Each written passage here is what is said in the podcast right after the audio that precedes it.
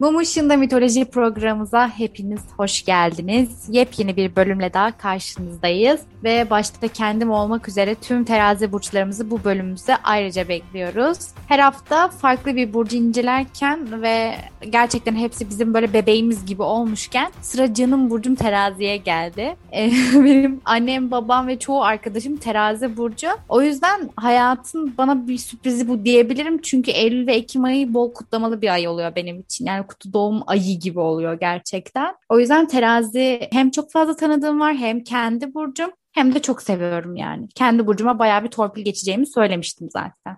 Şimdi gelelim terazi burcunun mitolojisine, terazinin geçmişine. Şöyle bir zodya gözümüzün önüne getirdiğimizde terazi burcunun zodyaktaki canlı bir varlık tarafından temsil edilmeyen bir burç olduğunu görüyoruz. Yani işte terazi, akrep, balık, boğa gibi herhangi bir canlıya atfedilmiş bir burç değil. Hatta terazinin sembolüyle ilgili de bu özelliğinden sebep çok fazla tartışma olmuş geçmiş medeniyetlerde. Arap ve antik Yunan kültürlerinde terazi burcu böyle baş aşağı asılı duran bir akrebe benzetilmiş. Yani ilk başlarda terazi sanki akrebin bir varyasyonuymuş gibi yorumlanmış gökyüzündeki o takım yıldızı. Sanki bir normal bir terazi değil de akrebin baş aşağı durmuş versiyonu olarak yorumlanmış ama bence ya ben de inceledim uzaktan yakından bir benzerliği olduğunu düşünmüyorum. Romalılar da benim gibi düşünmüşler ve e, terazi takım yıldızının işte gökyüzündeyken gece gece ile gündüzün eşit duruma geldiği bir anda çıkarmış ve bu yüzden de o iki eşitliği ve dengeyi sembolize ettiği için terazi demişler. Yani terazi burcu gökyüzündeyken, e, terazi takım yıldızı gökyüzündeyken gece ve gündüz aynı anda eşit olduğu için Romalılar bu eşitliği bir teraziyle adlandırabileceklerini söylemişler ve demişler ki bu takım yıldızı terazi olmalı. O yüzden canım Romalılar. e, tıpkı Romalılar gibi işte mesela Mısırlılarda terazi takım yıldızını baharda akşam gökyüzünde ve hani ufuktan gelen yükselen çok güzel bir yıldız grubu olarak görmüşler ve onlar da tıpkı Romalılar gibi tanımlamışlar. Hatta bu yüzden teraziye yeni yıl bebeği, kutsal bebek adını vermiş Mısırlılar. Ben bunu görünce gerçekten pamuk gibi oldum. Çünkü bu bilgiyi hiç bilmiyordum. Yani Mısırlıların terazi takım yıldızını gördüklerinde kutsal bebek olarak adını vermiş olmaları benim için çok böyle ne bileyim hoş oldu. İçim öyle hissettim.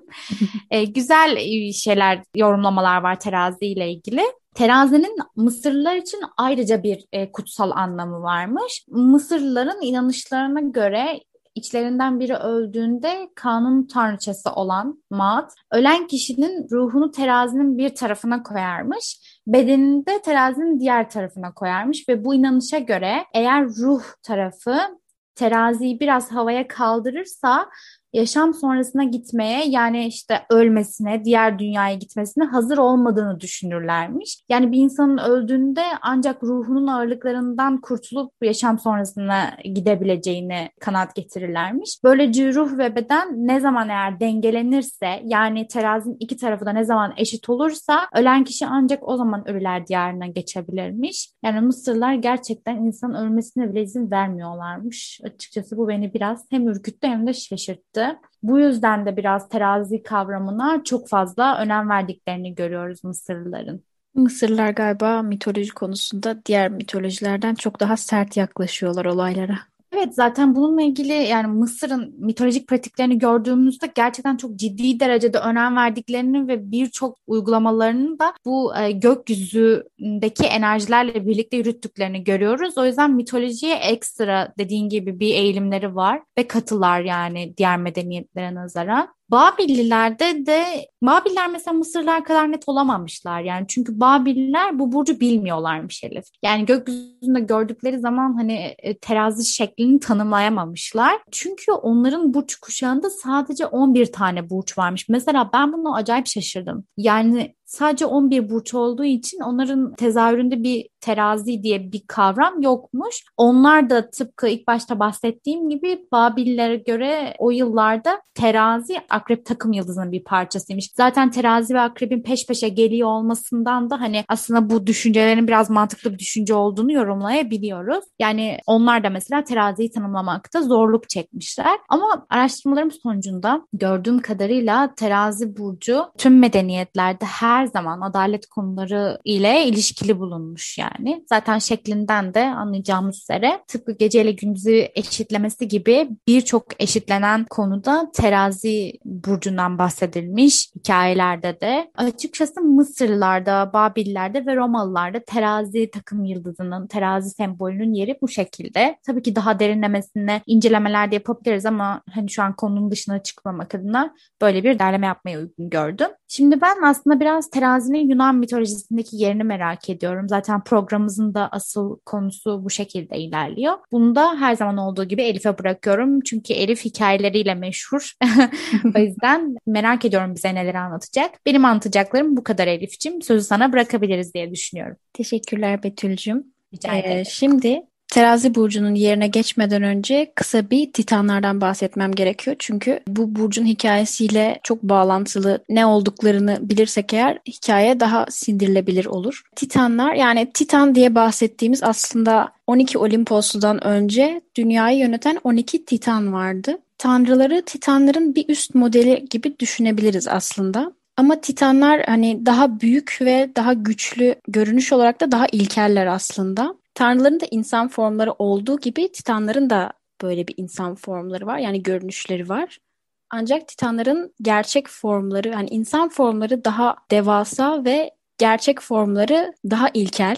Titanları anlamak için aslında ilk başta hani dünyanın kuruluşu hatta evrenin de öncesine gidiliyor. O yüzden ilk Titanımız mesela Kaos. İlk başta evren yokken bir kaos vardı ve bu kaos aslında Kaos Titanı. Kaos bilindiği gibi hiçliğin ve işte adı üstünde de Kaos'un Titanı. Kaos'tan doğan ilk titanımız Uranüs. Yani Uranüs aslında gökyüzü titanı. Yani aslında gökyüzünün kendisini onlar biraz titan olarak adlandırmışlar. Ardından gökyüzü varsa ne de olacak? Bir de yeryüzü olacak. Gaia yani yeryüzü titanı doğmuş. Bunlar ilk jenerasyon titanları. Yani Uranüs ve Gaia doğarak yaşadığımız dünyayı oluşturmuşlar. Ünlü birkaç titanımız da mesela Prometheus insanları yaratan titan. Okyanus yani okyanus titanı yani aslında gördüğümüz okyanuslar yani okyanusların gördüğümüz formu Titan'ın kendi formu. O yüzden biraz ilkeller.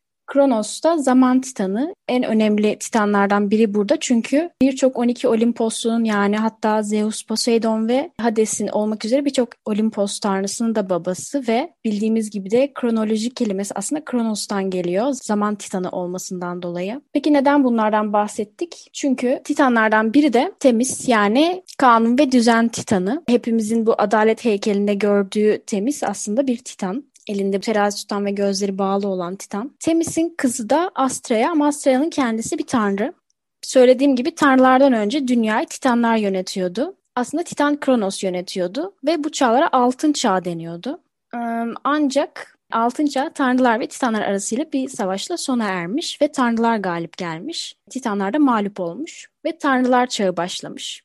Hatta Altın Çağ'ın bitimi ve Titanların mağlup olduğu zaman da e, Zeus, Poseidon ve Hades'in işte çöp çekip dünyayı, dünyanın hangi bölgeleri hangisinin yöneteceğine dair dünyayı paylaştıkları zaman. Ancak Altın Çağ çağın bitimi ve bu büyük savaş dünyayı bir kaosa da sürüklemiş. Tanrılar yönetime geçtiğinde de düşünmüşler ki bir süre bu kaos devam eder ama sonrasında hani bir şekilde biter artık bir düzen kurulur bundan diye düşünmüşler. Ama kaos çok uzun sürmüş ve insanlar sürekli kötülüğe yönelmişler, tanrılara dua etmemişler, istememişler. E, hatta dünya çok kötü bir yere doğru gitmeye devam etti. Sonrasında tanrıların hepsi yani bu 12 Olimposlu yani Olimpos dedikleri yer aslında biraz da cennet gibi bir yer. Onlar için Olimpos Dağı'nın tepesi biraz da cennet. Çünkü çok yüksek bir dağ olduğu için aynı zamanda gökyüzünü de cennet olarak adlandırdıkları için Olimpos Dağı'na çekilmişler. Yani cennette yaşamaya gidip insanları dünya terk etmişler. Ancak sadece Astrea insanları terk etmeyi reddedip